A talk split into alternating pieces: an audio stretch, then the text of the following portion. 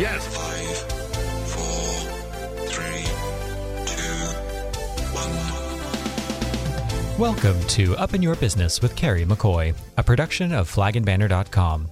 Through storytelling and conversational interviews, this weekly radio show and podcast offers listeners an insider's view into the commonalities of successful people and the ups and downs of risk taking.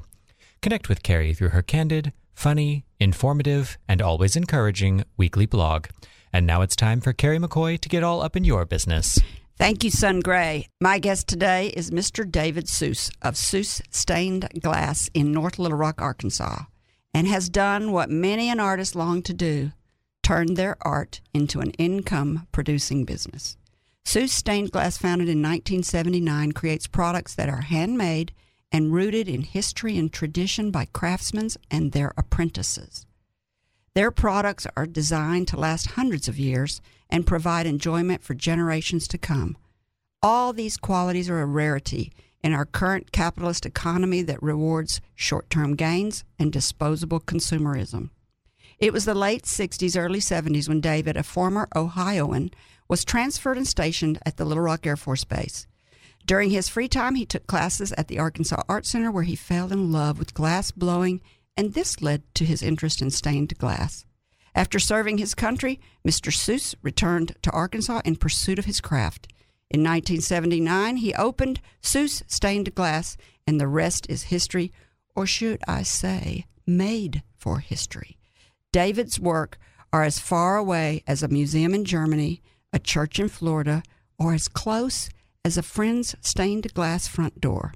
Nothing too large or too small when you are doing something you love. It is my great pleasure to welcome to the table artist, entrepreneur, and teacher, Mr. David Soos. Oh, thank you very much.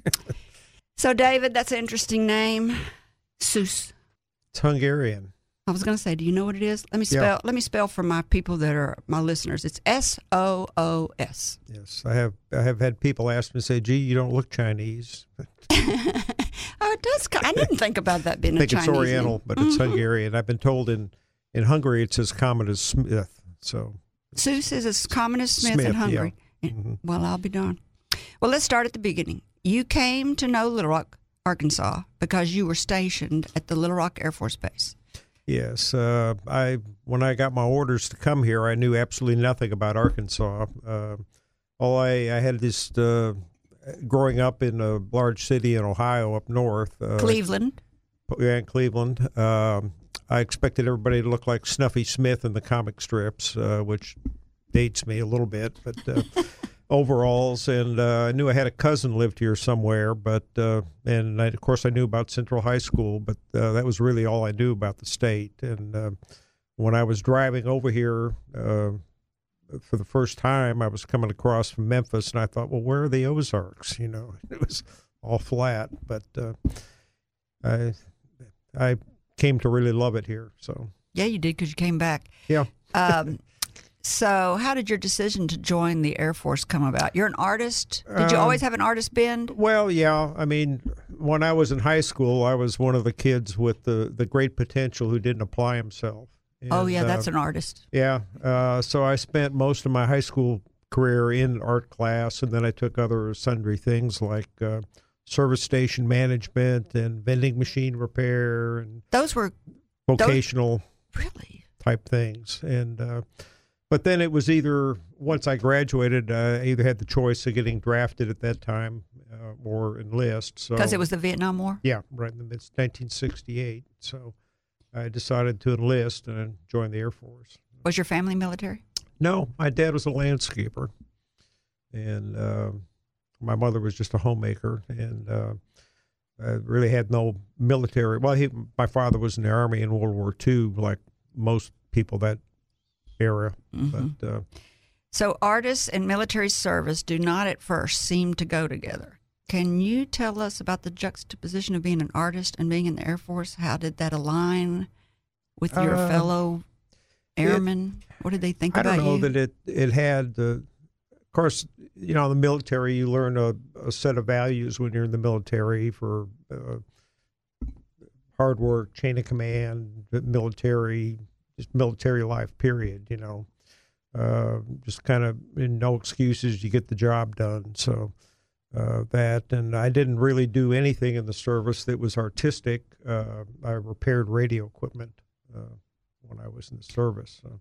But when you were here, you decided, I guess you learned about the Arkansas Art Center and decided, I'm going to start taking classes over there. Yeah, I did. Uh, the Arkansas Art Center really helped me sort of get my start in, in an art career. I took uh, classes in ceramics from Rosemary Fisher. I took sculpture classes, and about I think it was like 1971 they offered a, a glass blowing class there, and they set up this thing as kind of a one time workshop, and then it became kind of an ongoing part of the curriculum there for a while, and uh, I visited the fellow that was the that had come and done the the workshop. His name was Boris Dudchenko. He was from Pittsburgh, and he had a a big collection of old windows that he had bought in the early 60s in Pittsburgh when they were doing a lot of urban renewal and tearing down, you know, lots of neighborhoods.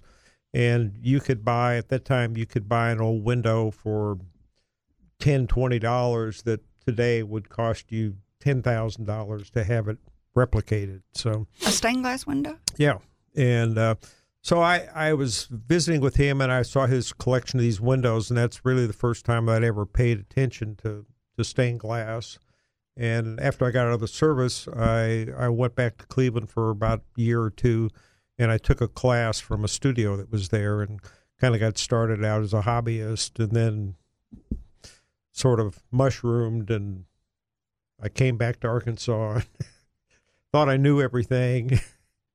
and uh, started to do little craft shows and some various things. Uh, uh, did some repair work on some of the old houses in the Quapaw Quarter, uh, restoration work. Uh, uh, did just a number of things. I even painted billboards for a while, and then I got a, a, job at a studio that used to be in North Little Rock. A gentleman named Ely Mashburn, Mashburn Stained Glass, and I worked for him for about four years. Uh, I did a year in the Artists in Schools program.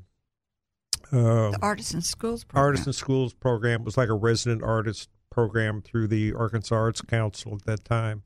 And uh, I lived in Crossett for a year and uh, came back, worked for him for another year, and then uh, got uh, real cocky and thought I knew everything. And I broke off and opened my own business. So. Why do you laugh when you say "thought I knew everything"? Well, I thought I knew everything. You know, it's the ignorance of youth sort of thing. You know, you get that, you get that youthful confidence, and I thought, well, you know, uh, okay, I got a, I've got a house with a mortgage. I got a one-year-old son and a wife, and uh, I think I'll just quit my job and borrow seven thousand dollars from my uncle and start a business. You know. so I didn't have a clue really. You know, I. Uh, uh, we we set it up. Uh, I was able. I got a job at the art, part time position at the art center as the teaching classes in stained glass, and uh, so we started out, you know, just kind of doing small jobs, residential jobs. I taught classes. We sold supplies and that kind of thing, and then uh, just sort of bumbled along. You know, I didn't. Uh, I didn't really know anything about business. Uh, I took a, a, workshop one time in uh, financial management for the closely held small business, and the guy, the speaker at it, said that most uh, most people start their own business because they've either lost their job or they've got some skill that they're good at. You know, and so they they started, and they're not they don't come from a business background. They don't have MBA degrees or anything like that. So, and that was you. That was me. and that was me. and I'm still not much. All I know about business is if the if there's money in the checking account and the bills are paid, it's okay, you know. But you can you can show me, you know, the account to say, well, it's all right here on the ledger sheet and this and that, and, you know, and profit and loss statements and et cetera, et cetera, and it's just like right your, over my your head. Wife, Does your wife work with you? Uh, she did for a while when we were starting out early. Yeah, she, she doesn't now. In the studio. This is a great place to take a break. Uh, when we come back, we'll continue our conversation with David Soos, founder of Soos Stained Glass in North Little Rock, Arkansas. Still to come, the founding story of Soos Stained Glass. We're going to hear how long it took before he was able to support himself without working a part time job. The history, tradition, and craft of glass blowing. We're going to learn about that. apprenticeship and nepotism in the workplace, and about his art, where you might see his work, what was his largest commission, and who are, who are his biggest customers. We'll be back after the break. You're listening to Up in Your Business with Carrie McCoy, a production of flagandbanner.com. Over 40 years ago, with only $400, Carrie founded Arkansas Flag and Banner. During the last four decades, the business has grown and changed, along with Carrie's experience and leadership knowledge. In 1995, she embraced the internet and rebranded her company as simply flagandbanner.com. In 2004, she became an early blogger.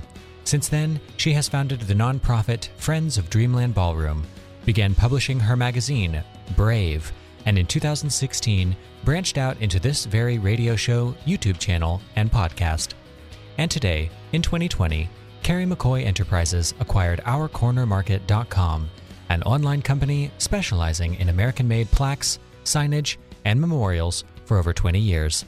If you'd like to sponsor this show or get involved with any of Carrie McCoy's enterprises, send an email to me, gray, at gray at flagandbanner.com.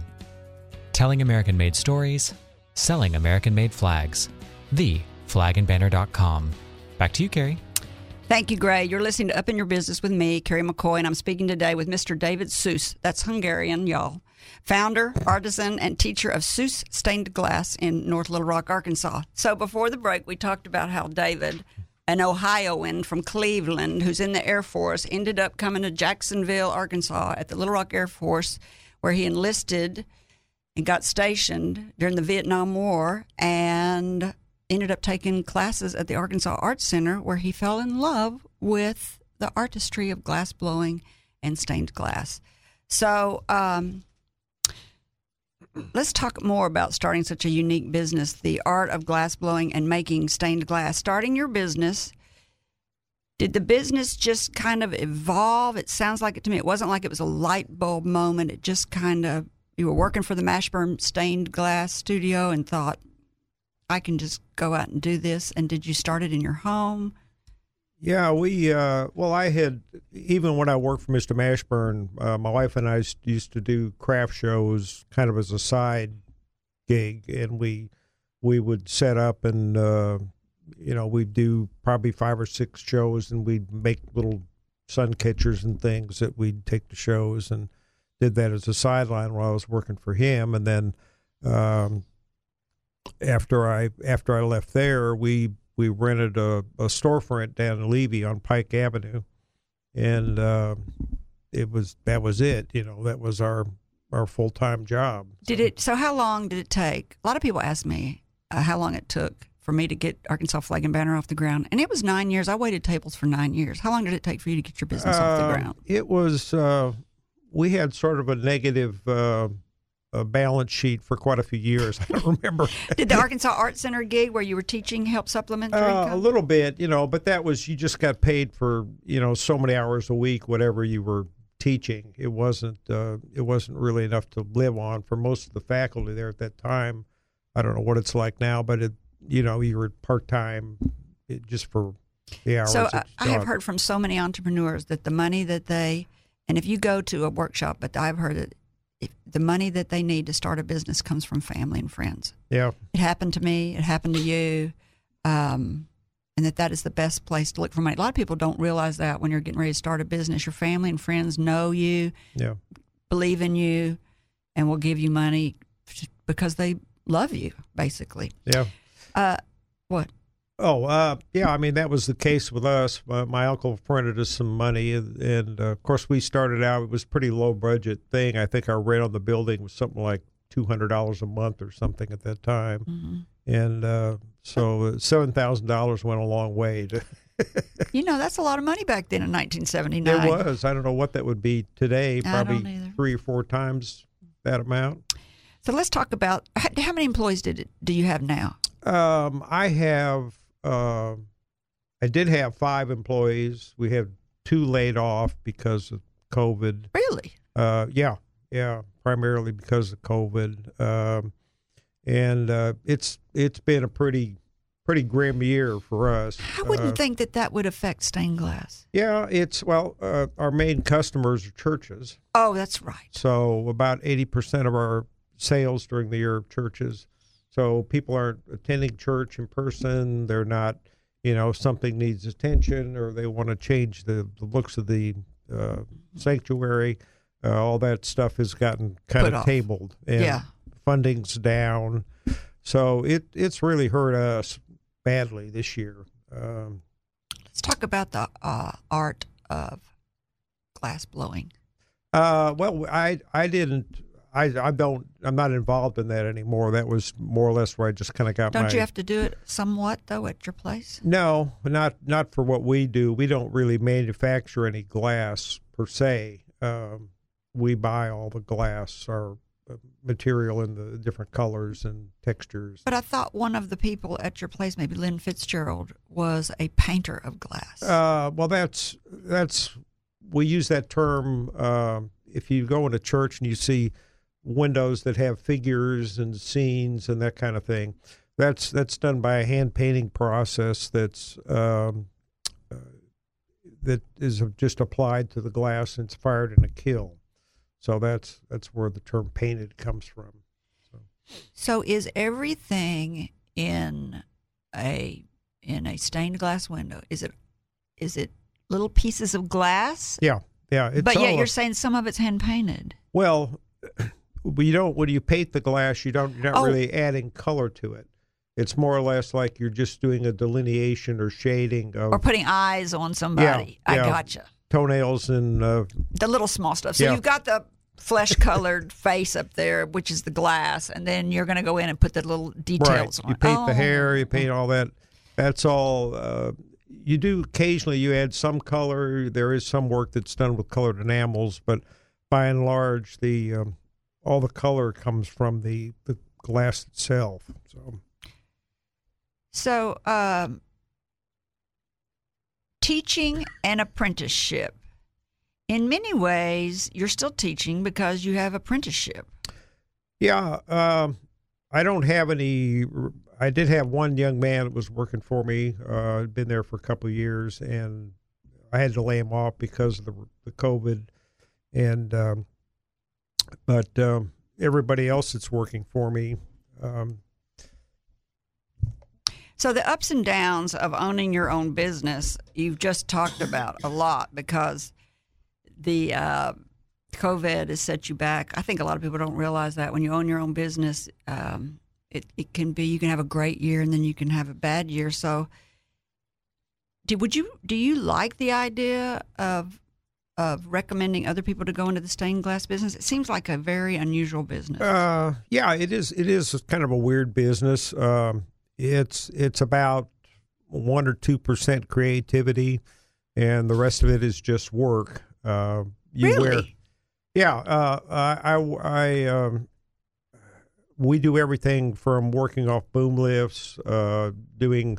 I have a contractor's license in the state of Arkansas, so because of the installations. I, I do sales work. We're a licensed and bonded in, insured contractor. Um, we have to do. um I mean, there's we get in metalworking, uh, woodworking. Um, it- it's you wear a lot of hats in in stained glass. And, How can anybody learn to do this? uh, mostly by um, just apprenticing into it. You can you can take classes. I mean, when I took classes from a studio in Ohio, I learned the basics of cutting and assembly and just the mechanics of it. But actually, uh, running the business and whatever, uh, a lot of that I just made it up as I went along. So Are there very many places like yours around that do stained glass? Uh, yeah, there's um there's another fellow here in town, uh, Jay King. He works uh, by himself. Um, there's a couple other. I think there might be one or two other small studios in Northwest Arkansas, but uh, most of our competition for um, for church work is out of state companies. Uh, we regularly uh, compete against companies from. Uh, oh gosh, uh, Arizona, Minnesota, Virginia, Texas, just all over. When when a project is is more than say um twenty five or fifty thousand dollars, uh, it it becomes worth it for for other companies. And it's not come in. cheap to repair stained glass. No, it's uh, it, it's a very labor intensive craft. You, you look at a window and the uh, the materials only make up about ten or fifteen percent of the cost of the material, and everything else is labor uh, in the, the cost of it. So, uh, nepotism. You and I are both alike in that we have our children working with us, and we and I we love it. Yeah, What- yeah. My, and my what- son works with me. Uh, my nephew uh, has worked with me for gosh, thirty-five some or plus years.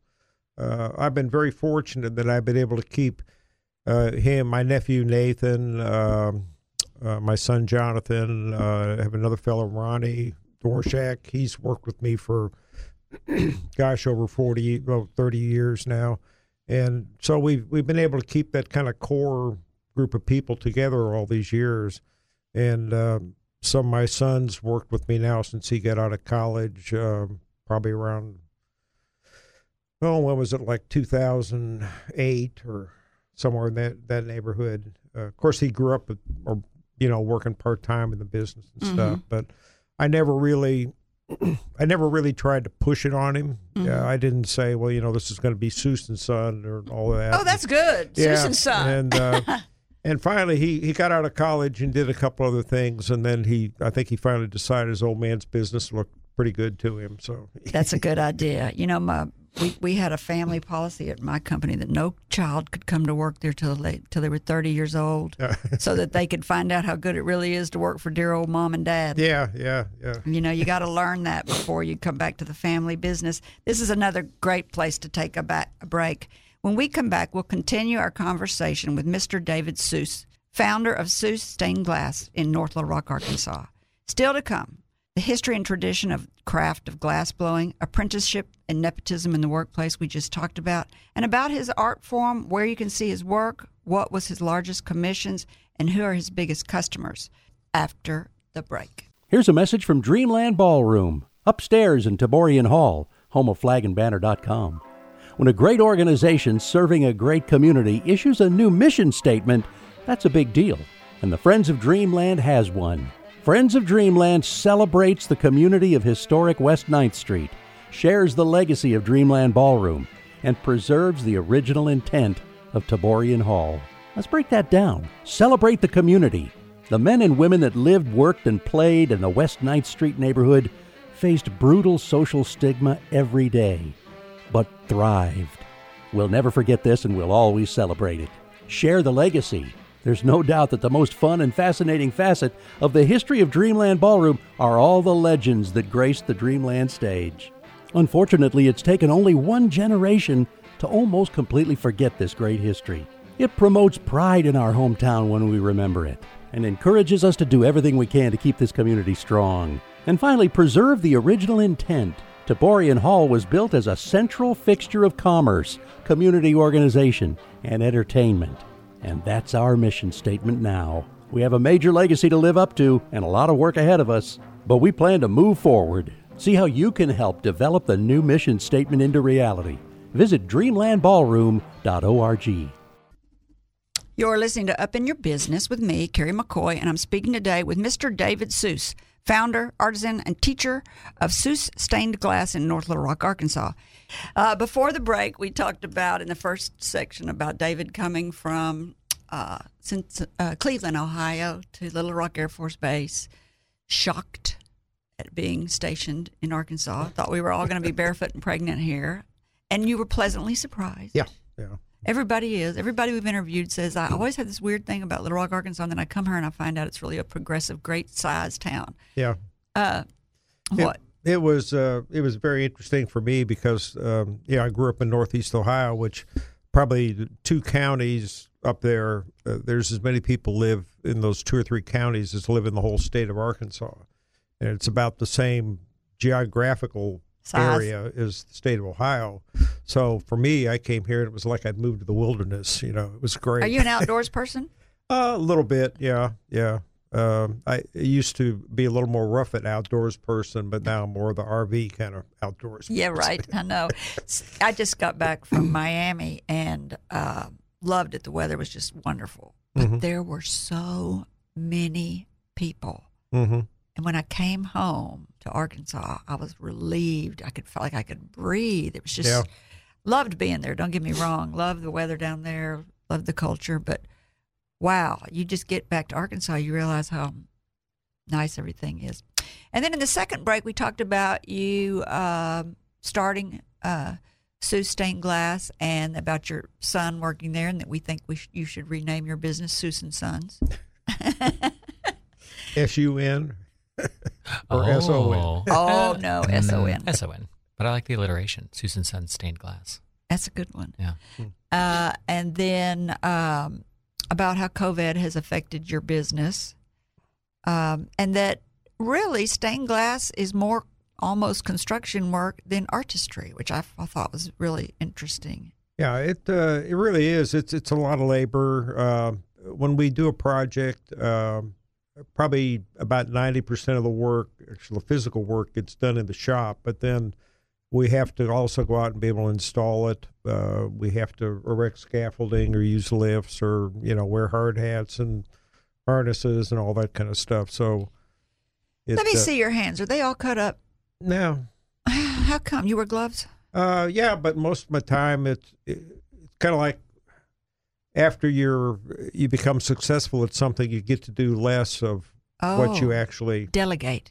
Yeah, yeah. I spend most of my time sitting behind a desk anymore. But Um, on your website, it says our guiding principles are rooted in the history and traditions of the hundred year old art form of stained glass. Our creations should last for hundreds of years. We fabricate each piece with the goal of ensuring its survival and enjoyment for generations to come. That's not like anybody else. Most people have a um, planned obsolescence. yeah, no, it. Uh, we just recently uh, we worked on a, a Tiffany window that came out of a church in Dyersburg, Tennessee, and it was it was massive. It was about uh, it was about seventy six inches wide and almost fourteen feet tall, and it was really it was built.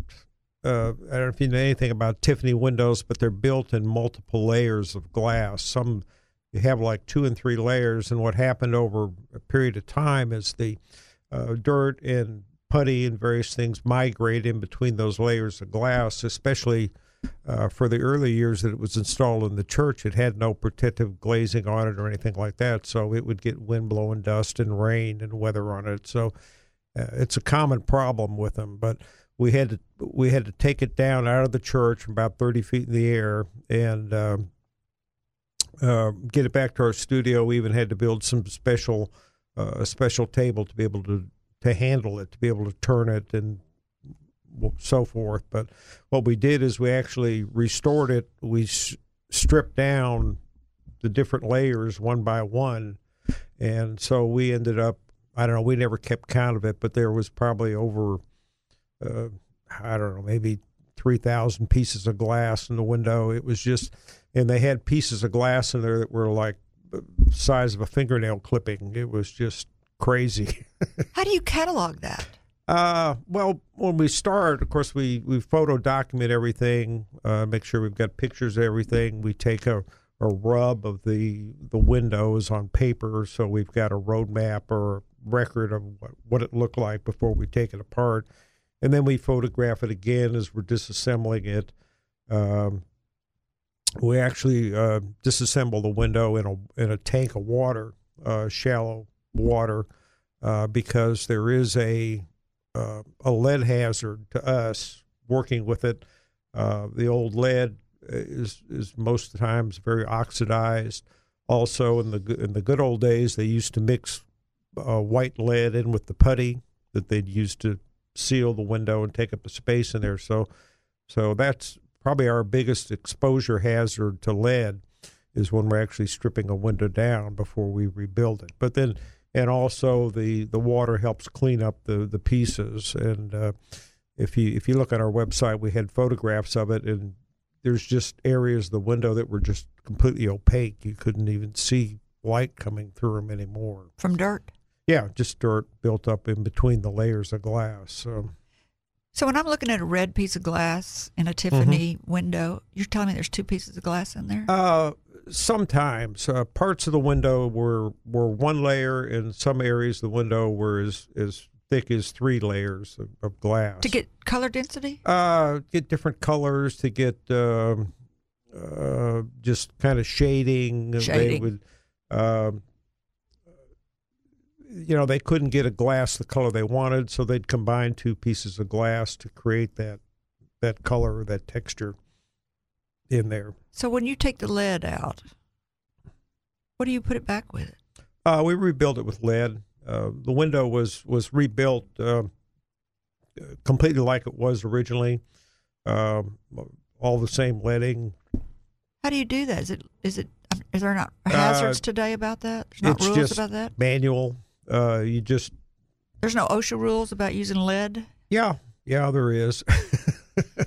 but you don't follow them. You just put your well mask yeah on. we do. I mean Oh, yes, we're you better say that. we're we're pretty scrupulous about about cleanliness in our studio. We have um, the break room and the offices are on separate heat and air conditioning systems. There's no food or drink allowed in the back of the studio. Does it smell? No, not particularly. No. But you know, you can't have lead in paint today, which is a good No. thing. But they're going to let you put lead in your in your window. What yeah, there was a, a controversy about that. Um, I think back in the 90s, they had proposed legislation that was going to eliminate lead in all forms in construction, period. You wouldn't have be able to use any kind of lead flashing, any lead for any purposes whatsoever. So basically, it would have it would have made our our work uh, and the restoration of any stained glass windows virtually impossible. Uh, you would have had nothing. There's no to, substitute. not really. No. I No. saw somewhere where you use plastic.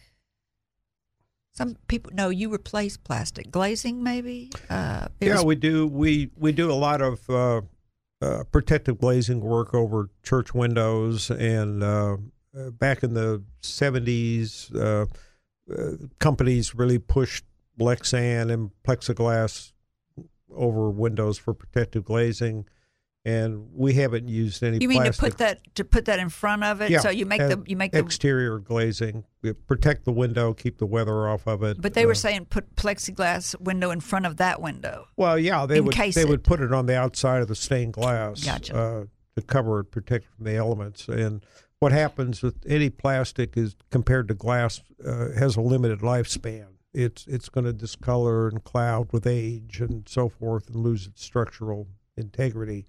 Uh, mostly, what we use now is tempered glass over the outside. I forgot what tempered glass means. I, it's it's heat strengthened. Yeah, uh, it's, it's like hard safety it's glass. hard. If you've ever seen a a piece of it actually break, it blows up into little bitty shards. So, but it it offers pretty good protection. It's maybe five times stronger than regular window glass. Uh, How long did it take you to do that 14 foot Tiffany window? Oh gosh, we worked on that for I don't know, it was at least six months, I think. Uh, you can't charge enough. Uh, well, actually, no, we didn't charge enough. I was going to say that's one of those things that you uh, you will undersell, and then how does the person that gave it to you feel confident about giving you something like that? uh, you know that that's where your role as a salesman comes in. You know, you've got to be able to to go to the client and demonstrate to him that you know what you're doing. Uh, when we we interviewed for that project, we competed against uh, a studio from St. Louis and one from Nashville. You wish they'd have gotten it? No, no, no, uh, no. Uh, I, you know, we didn't. it, it took a little longer than what we thought it would take, labor wise, but you know, we still came out okay in the end. And plus, it it was for us, it was enormous fun. Uh, we really enjoyed working on it, and it's it's a thing of taking a window that we had to insure for two million dollars uh, before we could even move it. Uh, I can't imagine And- taking it out of the place. That sounds terrifying. It does. it does. That's all yeah, I it was. think. It Yeah. was. Uh, it was. Yeah, we we had to use a big boom lift to get it down off of the the church. It probably weighed. Uh, well, it came apart in three sections, uh, but it was actually the individual panels were built way too big. They should have been smaller, but um, it it was really it was really fun for us because it was like you say, we we've rebuilt it, we put it back in, we corrected any structural deficiencies in it by adding extra reinforcing to it, and uh, put it in a new frame that's not going to rot. Uh, we put laminated safety glass over the outside of it, and uh, you know, barring a tornado or some other catastrophe, the window will should look just the same For how long? two, three hundred years from now. It Uh, shouldn't be. Nobody makes That's stuff crazy. like that anymore. Yeah. anymore. Yeah. Does it drive you crazy when you see all these people throwing stuff in the trash and taking it Yeah. to the dump? Yeah, it uh, it's uh, you know you work on it. You think about the people who built the thing to start with, and and uh, a lot of them probably worked for very low wages, uh, and they re- they really took a, a pride in their craftsmanship, and so you're you know without getting too sappy about it, you know you're you're continuing on that that legacy of craftsmanship from people you didn't know. Uh, pass it on the road to somebody else. So. Earlier in the this interview, you said it's not as much about art; it's more about business. I think it's pretty much about art and craftsmanship. Well, it it's a little bit everything, you know. It it just uh, it's a it's a strange business uh, it is compared a- to a lot of enterprises. So on your uh, your services, you list these: design and fabrication of new windows for religious, residential, and public settings.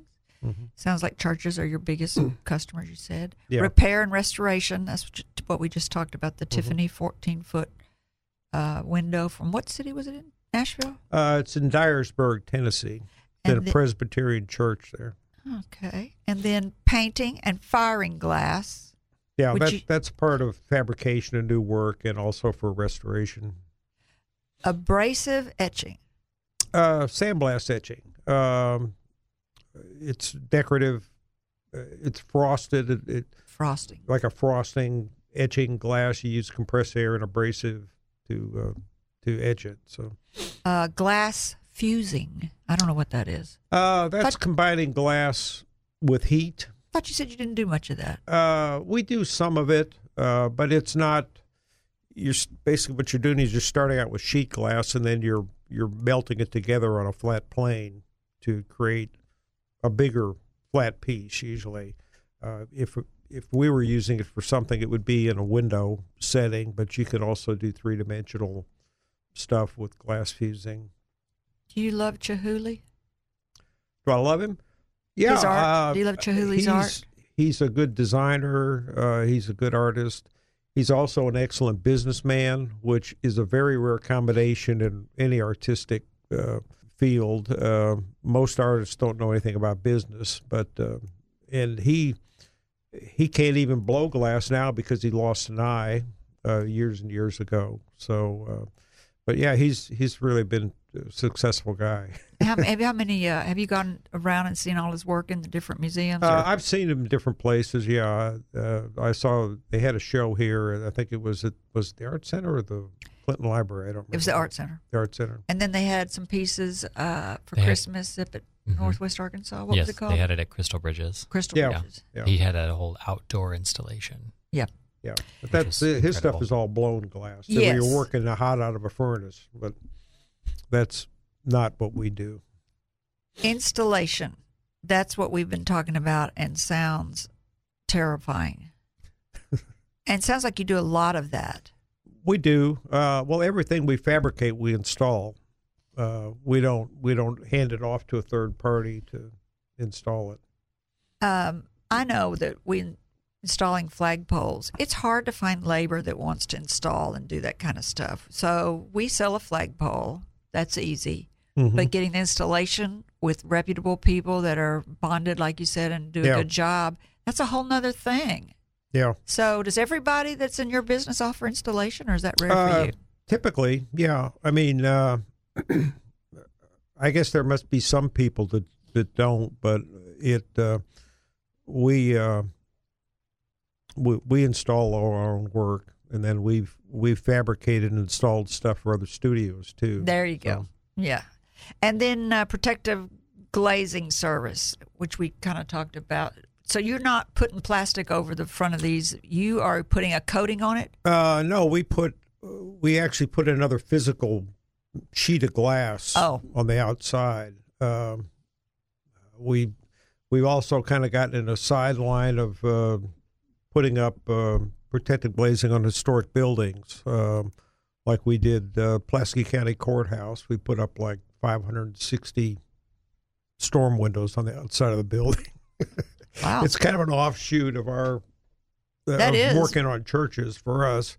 it was funny because the uh, when we did that project, um, they had to advertise it for bids, and we were the only company that bid on it. They had some other people came and looked at it, but due why? to why the was it too hard? uh, it's the kind of it didn't seem hard to us because we had the we had a history of working with more complicated architecture and curved top windows and bowed windows and all this stuff so it didn't really phase up but but us but it's the kind of thing most regular glass shops don't want to mess with Right. They just want it to be order Yeah, a square, do- order a rectangle, Right. get your guy to go install it. slap it in So have you thought gone. about branching out into that as a new product line, installing uh, uh, uh, windows for historical buildings? No, no, we really haven't. Uh, we the, the storm window thing is is about the only thing we do. We've done several courthouses. Uh, we've done lots of churches. Uh, but that's Storm that's- windows on all of those. Uh, yeah, basically they're like a storm window. you need to start advertising that. I need storm windows on my house, and it's an old house. It's on my website. We can come. It is. to. I house. was. Oh, uh, yeah. I didn't notice it. I was all over your website today. You'll and, find a link there to Allied Windows. and I'll tell our listeners that I f- just told you when you got here that I found a misspelled word. so um, you say that your business is rooted in history and tradition. You say that on your website. Um, what does that mean in the making of glass? Rooted in history and tradition. Does that mean the way you make it? Well, it's it's all When did stained glass start? in about the 12th century. Uh, that is pretty much rooted in history. Yeah, yeah. Um, I could I could take somebody if I had somebody reincarnated from the 12th century and he walked into my studio, uh, I could probably put him to work uh, because what the, the techniques that we use and how the basic construction of windows has stayed pretty much the same. Uh, we have a few nice things like a little bit better glass cutters than they had back then, and we have uh, heat and you know good lighting, but uh, Yeah. uh, the uh, the actual craft itself hasn't really changed much. That's really unusual. Whoa. Can't be robot. I guess you can't use robots for it. We have gone to a computer for laying out our design work. Yeah. Uh, that instead of drawing out the patterns full size on a piece of paper, laying it out on the floor or the wall or whatever, uh, we do it with a CAD program on a computer, and then it, it'll print out a big pattern for us. Well, I'm glad to know he's got one foot in the 21st one foot. century. But just one as far foot. as the rest of it, the the cutting the glass, the assembly work, all that stuff, it's all still handwork. Um, if you didn't hear the beginning of the show, it was good. You got to. I won't make. I won't recap too much, but we we learned how this Cleveland, Ohioan, moved to Little Rock. How he started his stained glass business. I especially loved the last segment when we talked about the Tiffany uh, Fascinating. six by 14 foot stained glass window in Tennessee that you took down, $2 million window that you took down, took to North Little Rock, Arkansas, set in a bath of water and dissected and put back together over a six month period. Did I about nail that right? Ralph? pretty. It Thanks. was a lot quicker than the actual job. What was? Your summation of Oh, it. There. yeah. I'll say six months on that one piece. I think that's really fascinating. Um, your glass inventory is interesting, and I'm glad to know it exists. You have old glass windows in your warehouse over there. Uh, not too much old windows. Uh, we have what's called antique glass, uh, which is made by hand blowing process. Um, most of it is imported from uh, Germany that we have. But uh, a lot of the glass we have is machine roll glass. that's made by a rolling process. They use something that looks kind of like a giant washing machine wringer, if anybody remembers what those are, and runs the molten glass through there and rolls it out and extrudes it on a sheet. And uh, so we keep a. Is that how they do it now? Uh, yeah, yeah. They roll it out and extrude it. Uh, the other part, the antique glass, is made by hand blowing, and they blow like a big bottle shape and cut the side out of it and lay it flat, reheat it and lay it flat to make sheet glass. So, but it, it's kind of like being a, a a painter and having to have one tube of every color you'd ever want to have because you can't mix it. So, So I just got the message that we are about out of time. So I want to quickly say, how should someone today? So I want to tell everybody that I have old windows in my old house, and they're swirly glass, and that you've got that there. If Yeah. anybody needs it, because I always want glass. restoration glass. If you need it, it's it's he's got it. The Susan Susan Sons has it, but you should some and and then if somebody wanted to get into the business of stained glass, Mhm. how would you kind of quickly recommend them doing that? uh, go to work for a studio is just the best way to learn. Apprentice, just like Yeah. the old days, an apprentice. Yeah, they're, they're just like the old days. Um, Take, how long does I- it take to learn? Oh, it would take you several years. Uh, I had the benefit of that because I worked for a studio that did bigger scale stuff, which you know, where when I started on my own, then I had the confidence to take on bigger projects. Where some people start out as sort of a hobbyist and they don't have that real world work experience Yeah. in the trade. Uh, they're much more hesitant to to sort of advance and, and grow in the business. Well, I have sure enjoyed talking to you. I hope the thank you. business turns. I hope churches get back open again and you start having more stained glass. I have a gift for you. Look, Ohio and Arkansas and Oh, a U.S. thank flag you. for you to take home and put on your desk. That's a desk set of Ohio and Oh, thank you, Arkansas. Arkansas. You're welcome. Thank you very much. I just want to say in closing to our listeners, thank you for spending time with us. We hope you've heard or learned something that's been inspiring or enlightening, and that it, whatever it is, will help you up your business, your independence, or your life. I'm Carrie McCoy, and I'll see you next time on Up in Your Business. Until then, be brave and keep it up. You've been listening to Up in Your Business with Carrie McCoy. For links to resources you heard discussed on today's show, go to flagandbanner.com, select radio, and choose today's guest. If you'd like to sponsor this show or any show, contact me, gray at flagandbanner.com. That's G R A Y at flagandbanner.com. All interviews are recorded and posted the following week. Stay informed of exciting upcoming guests by subscribing to our YouTube channel or podcasts wherever you like to listen. Carrie's goal is simple to help you live the American dream.